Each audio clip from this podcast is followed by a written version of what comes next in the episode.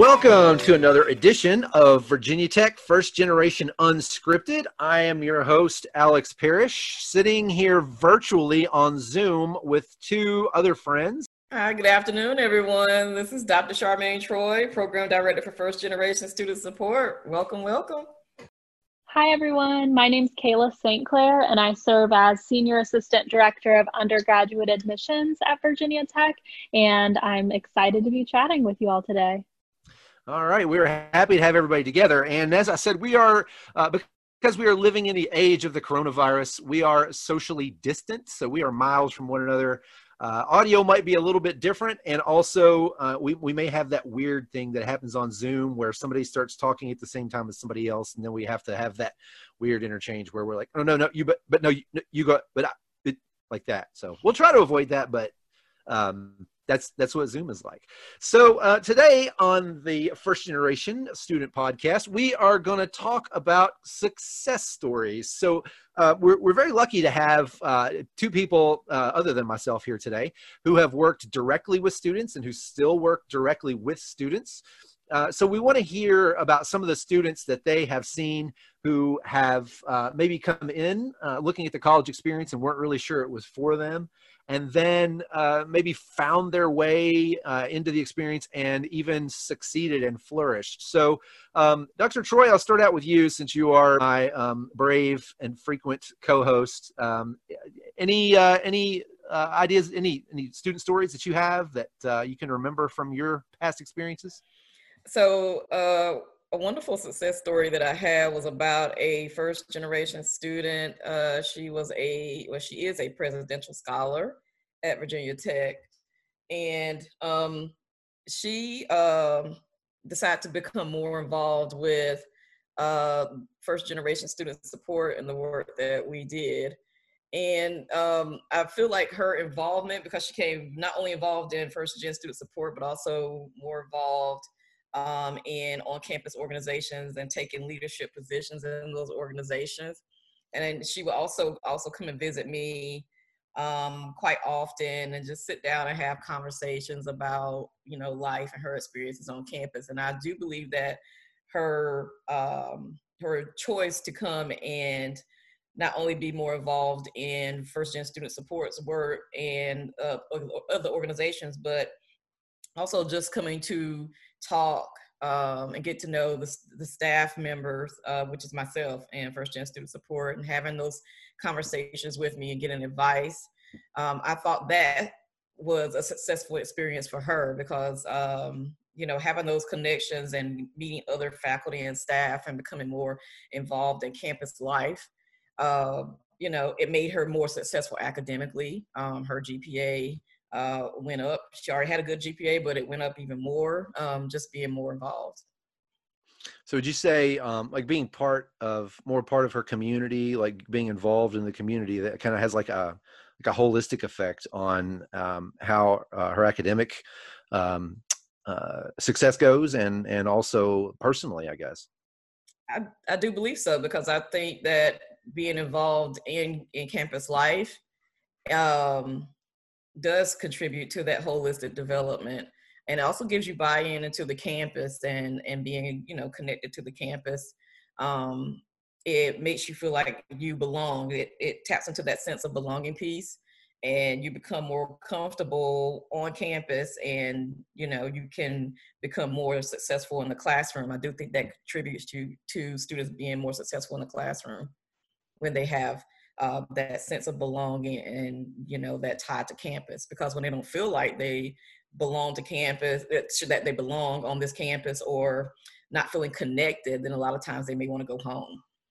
Right.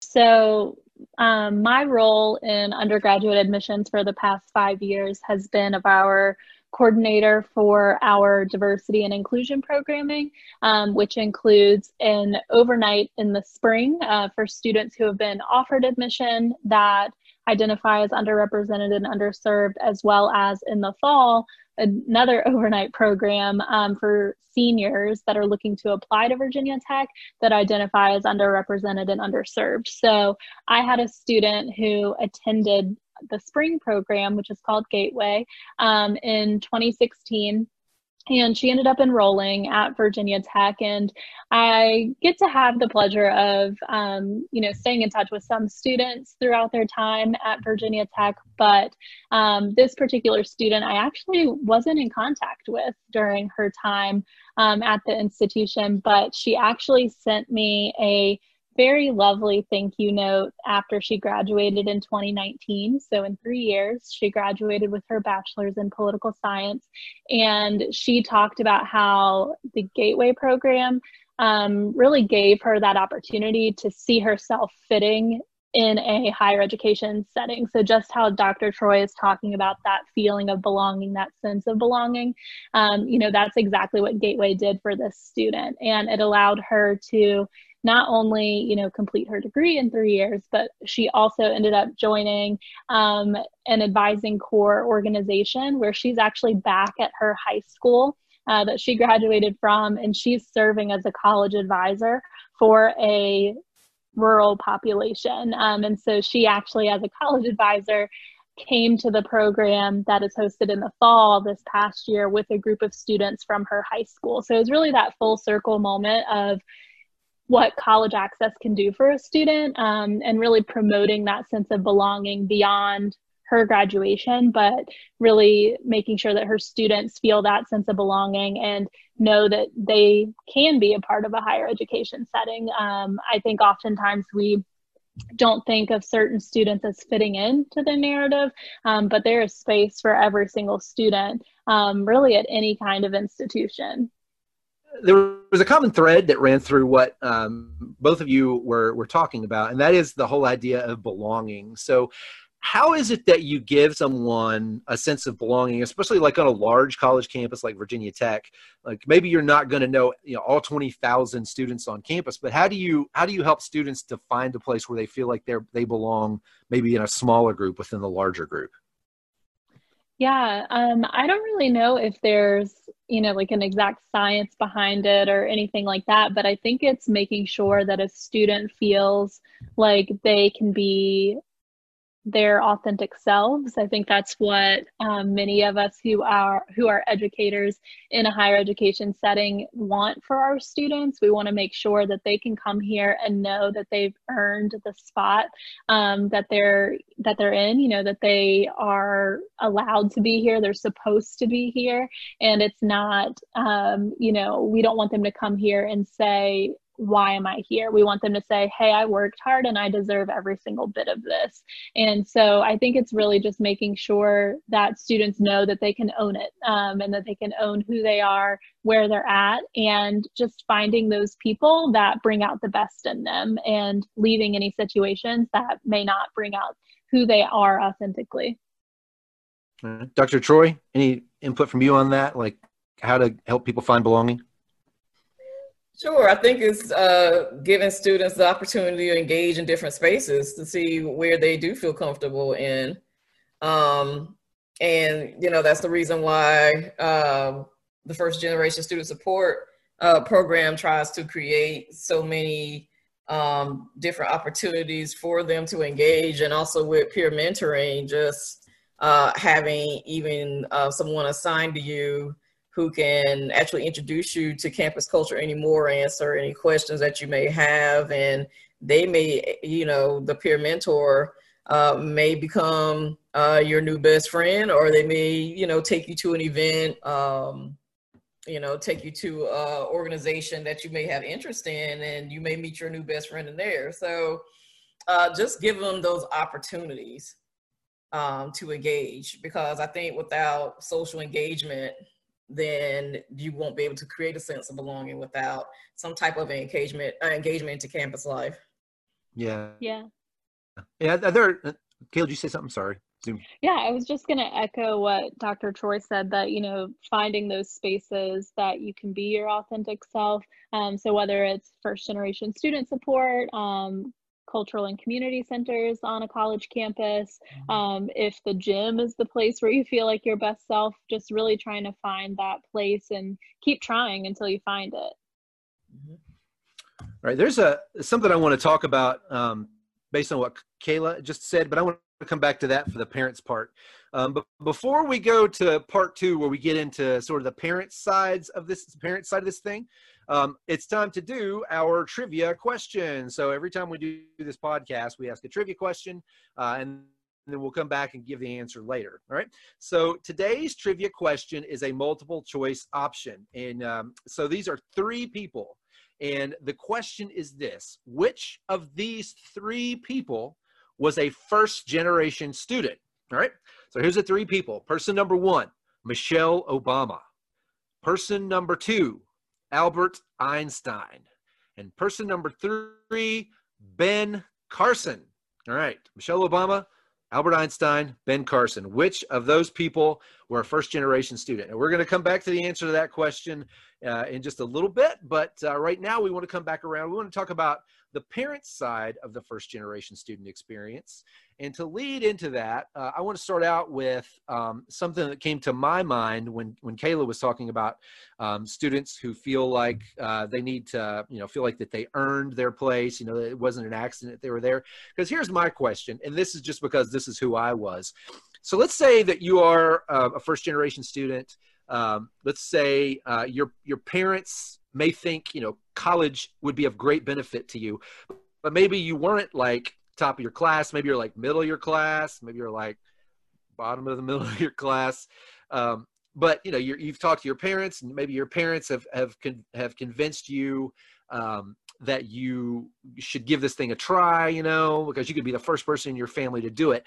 How do you advise somebody or help parents whose whose um, student may be reluctant even to try this out if they haven't been a great students but their parent maybe sees potential or you see potential in them like how do you get them started on the path where they can help their student maybe even just start to visualize themselves as uh, a more able learner than the student even sees of themselves Yeah, I think that's a great question, Alex. Um, I know that I kind of I resonate with my personal story when you mentioned that because my parents were teen parents when they had me um, and i grew up with my mom always telling me you're going to go to college um, but not with the expectation that um, you know, she would be able to guide me through the process or she would be able to pay uh, for college. And so a lot of it was me doing my own research. Um, my mom was always supportive, even if she didn't know the exact steps I should be taking at any given time.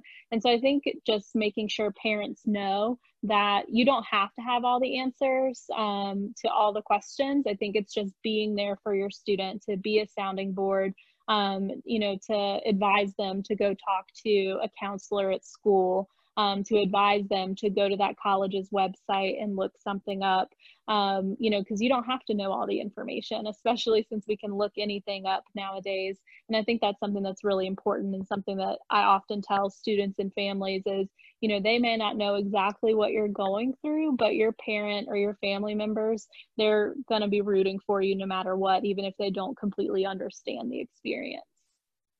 Yeah, just uh, because it's been a while since we did the introductory portion of this program, uh, parents and students, Kayla is uh, an admissions officer. So uh, she works in admissions at Virginia Tech and and she probably would be a great person to talk to if you are trying to figure out how, how to navigate like helping students find their motivation so dr troy but what about your perspective on that like parents trying to motivate their their student um, i think that parent motivation is very key um, for a student success um, because knowing that you have your parents behind you um, and doing the uh, you know and behind you and, and do you know pursuing your education and doing this work um, it, it is very key. I've seen uh, some situations where you know parents are really engaged and behind them and i see some uh, you know some students who have uh, the family achievement guilt um, where you know they are feeling guilty because they have left home and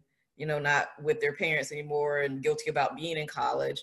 Um, I think it's very necessary for a parent to really step in and show that student support, especially if they are feeling um, family guilt. Um, but I also have to remind parents, especially when I used to advise, is I always have, have to remind parents that this is your student's journey. Uh, and let them experience that journey. Let it be their authentic journey, not yours. Um, so that way, you know, that student can really have more of an imprint on what they uh, do in college because the student only gets really one college journey.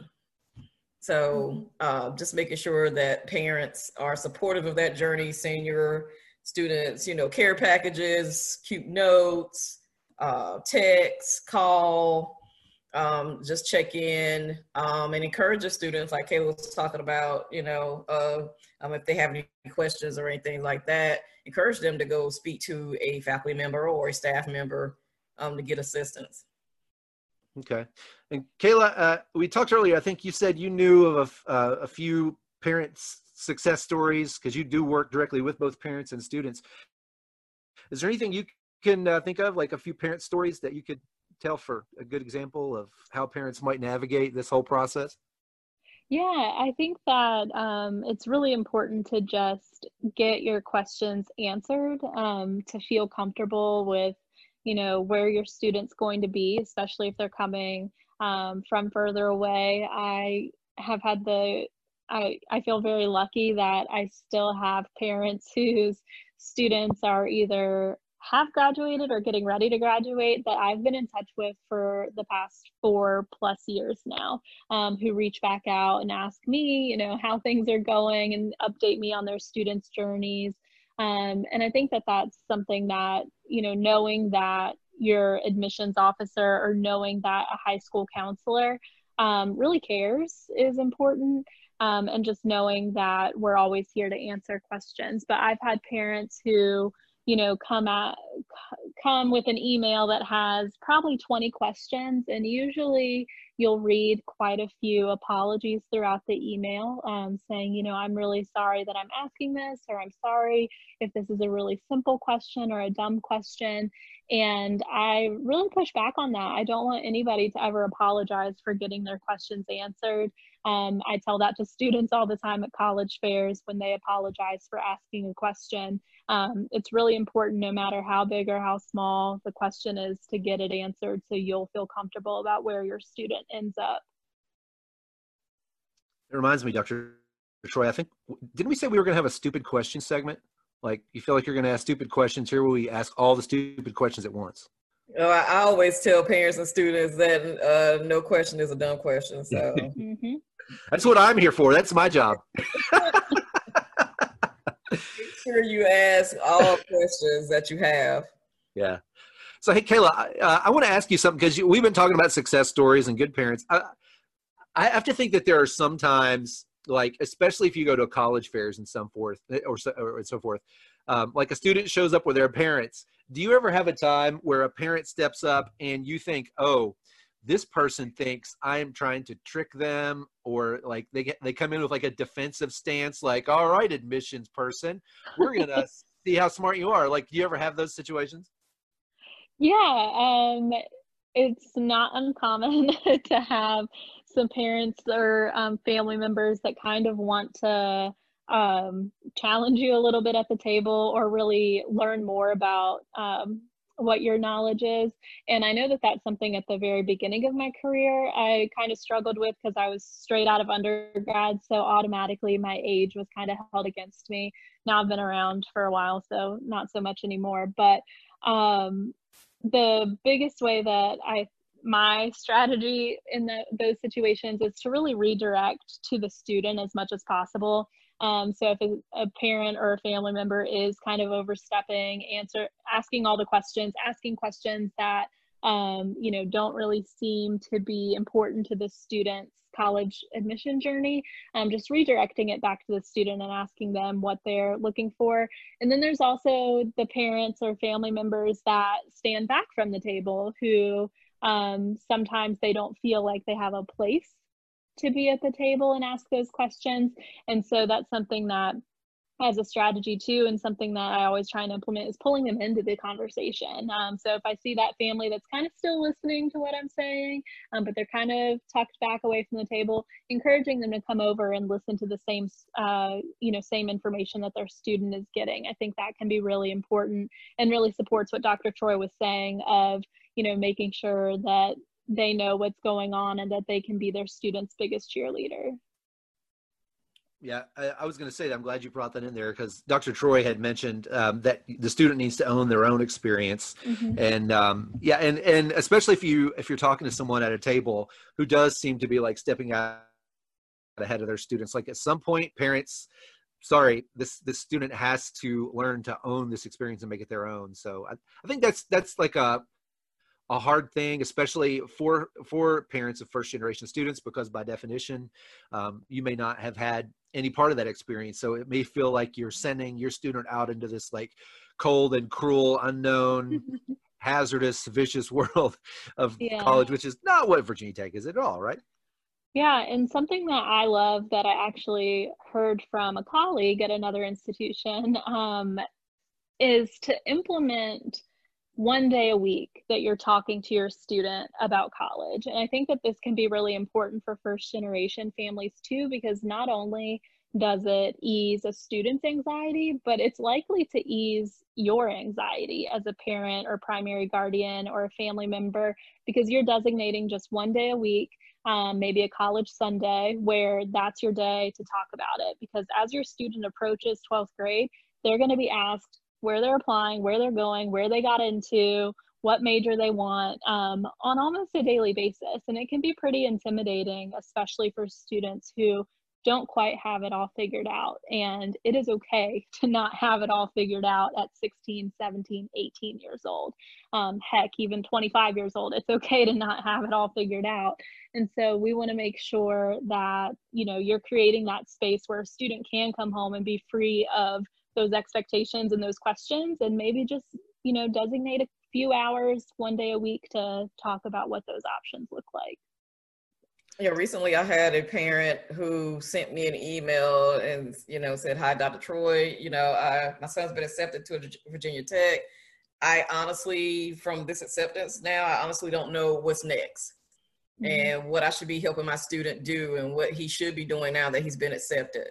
Um, and I really appreciate her honesty um, about number one helping her son and and helping him navigate what that net those next steps are.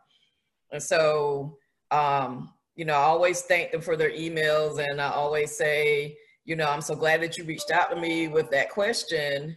You know, so here's a list, you know, of the things that you know admissions said that you need to do next you know, or you know, orientation says that you need to do next, or if your son's going to be in uh, the School of Liberal Arts, you know, this is what you need to do, you know, for them as well. And so, in providing them with that information, and just making them feel comfortable that they can always come back to me and you know and ask those questions. Yeah. Well, and oh, I was gonna say, Alex, that higher education is full of language that um, doesn't make sense if you haven't been a part of it. Um, you know, there's acronyms out there. There's things called a bursar that would never be called a bursar in other situations. What is a bursar, Kayla? um, bursar is the one that takes all your money. Um, no, but they they help make sure that you're always in good standing with your payments or um, anything like that. So they they have a very important function at the university. They help process your scholarship payments especially from outside sources. Um, so they're very important, but you know that's where sometimes students who aren't first generation who have grown up in a household where parents or guardians or family members went to college that person knows who to call in what situation so for our first gen students it's that idea of not only are you navigating a new place but you're navigating a new system you're navigating new vocabulary um, you know and it's all in a place that you know you may be feeling a little bit of, of imposter syndrome of why am i here? And so that's where like dr troy was saying it's so important um, to ask questions no matter what they are and for us as professionals to be really grateful that you feel comfortable coming to us to ask those questions Yes, I actually had a student. Uh, she sent me. She actually emailed me just about every day um, and her questions were more from a student perspective, was more of a student lens, you know, like Hokie Spa and things like that. That stuff I'm unable to answer because I don't know, you know, what goes on with Hokie Spa as far as signing up and everything like that. So this is where the peer mentors are great. And this is where they came in at. Cause I said, Hey, I got some peer mentors. Let me connect you with one. And the peer mentor was like, absolutely, sure. I can help her. Call her up, walk her through it, you know? So you have one of your peers, you know, actually helping me out because I don't know anything about from again the student lens. These are this, these are the lenses of you know um, walking through a Hokie Spa or um, how to pay your your bill or whatever. And I don't you know I don't know how to go into the system and do those things. I know that's what you got to do, but to tell you what button to click or where to go, that's better answered by a student. So this is why the peer mentor uh, program is is really key yeah. And um, I'm sure everybody has kind of come to expect this in the last few months, but um, we know that this is a time where uh, parents and students are trying to uh, get all that stuff done that will get you into your college, whatever look that looks like in the fall. Um, and that all the personnel in college campuses, like we're all working in weird and strange and different ways right now too. That may require a little more patience than you really want to give, but do uh, do remember that we uh, like I've never met anybody at Virginia Tech who wants to see students fail or or mm-hmm. uh, hates to see them coming. So we want to we want to help you succeed, uh, but it may require a little bit more patience here in these coronavirus times that we are living in.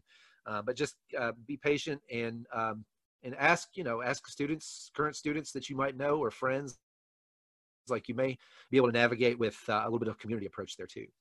Mm-hmm. Yeah. All right. Well, it is time to answer our trivia question. So the remember the trivia question was um, which of these people were a first gen student? Michelle Obama, Albert Einstein, Ben Carson. Members of the panel, do you do you have a guess? Michelle Obama. That was going to be Kayla, my guess, think? Dr. Troy. Yeah. my guess is Michelle Obama as well. All right. Well, it was a trick question. They were all, all first generation students. no. Ah. I should have known know. that you were going to be tricky. yeah, Kayla's known me for a little while. She should have known better. but that's true. Ben Carson, Albert Einstein, Michelle Obama, all three were first generation students. So if that is the classification that you fall into, you're in good company. Not to mention all three people in this podcast. So there you go. Or at least right. two of them, maybe. Maybe not me. All right. Well, we are at time. We thank you very much for um, listening to us again today. Um, sorry for the very long break that we have had. Uh, coronavirus and a number of other factors have, have caused life to get a little bit wacky. Uh, but we are back, and Dr. Troy and I uh, are committed to, to, keep on doing this. Um, and we will be back. We are going to go once a month, right, Dr. Troy? That's right. Yeah. So we'll we'll have a fun new guest for you next time. I still think we should do the stupid question segment because I think I could really fill that out. I'm there for you. but uh, thanks for visiting, and we'll see you next time on the Virginia Tech First Generation Podcast.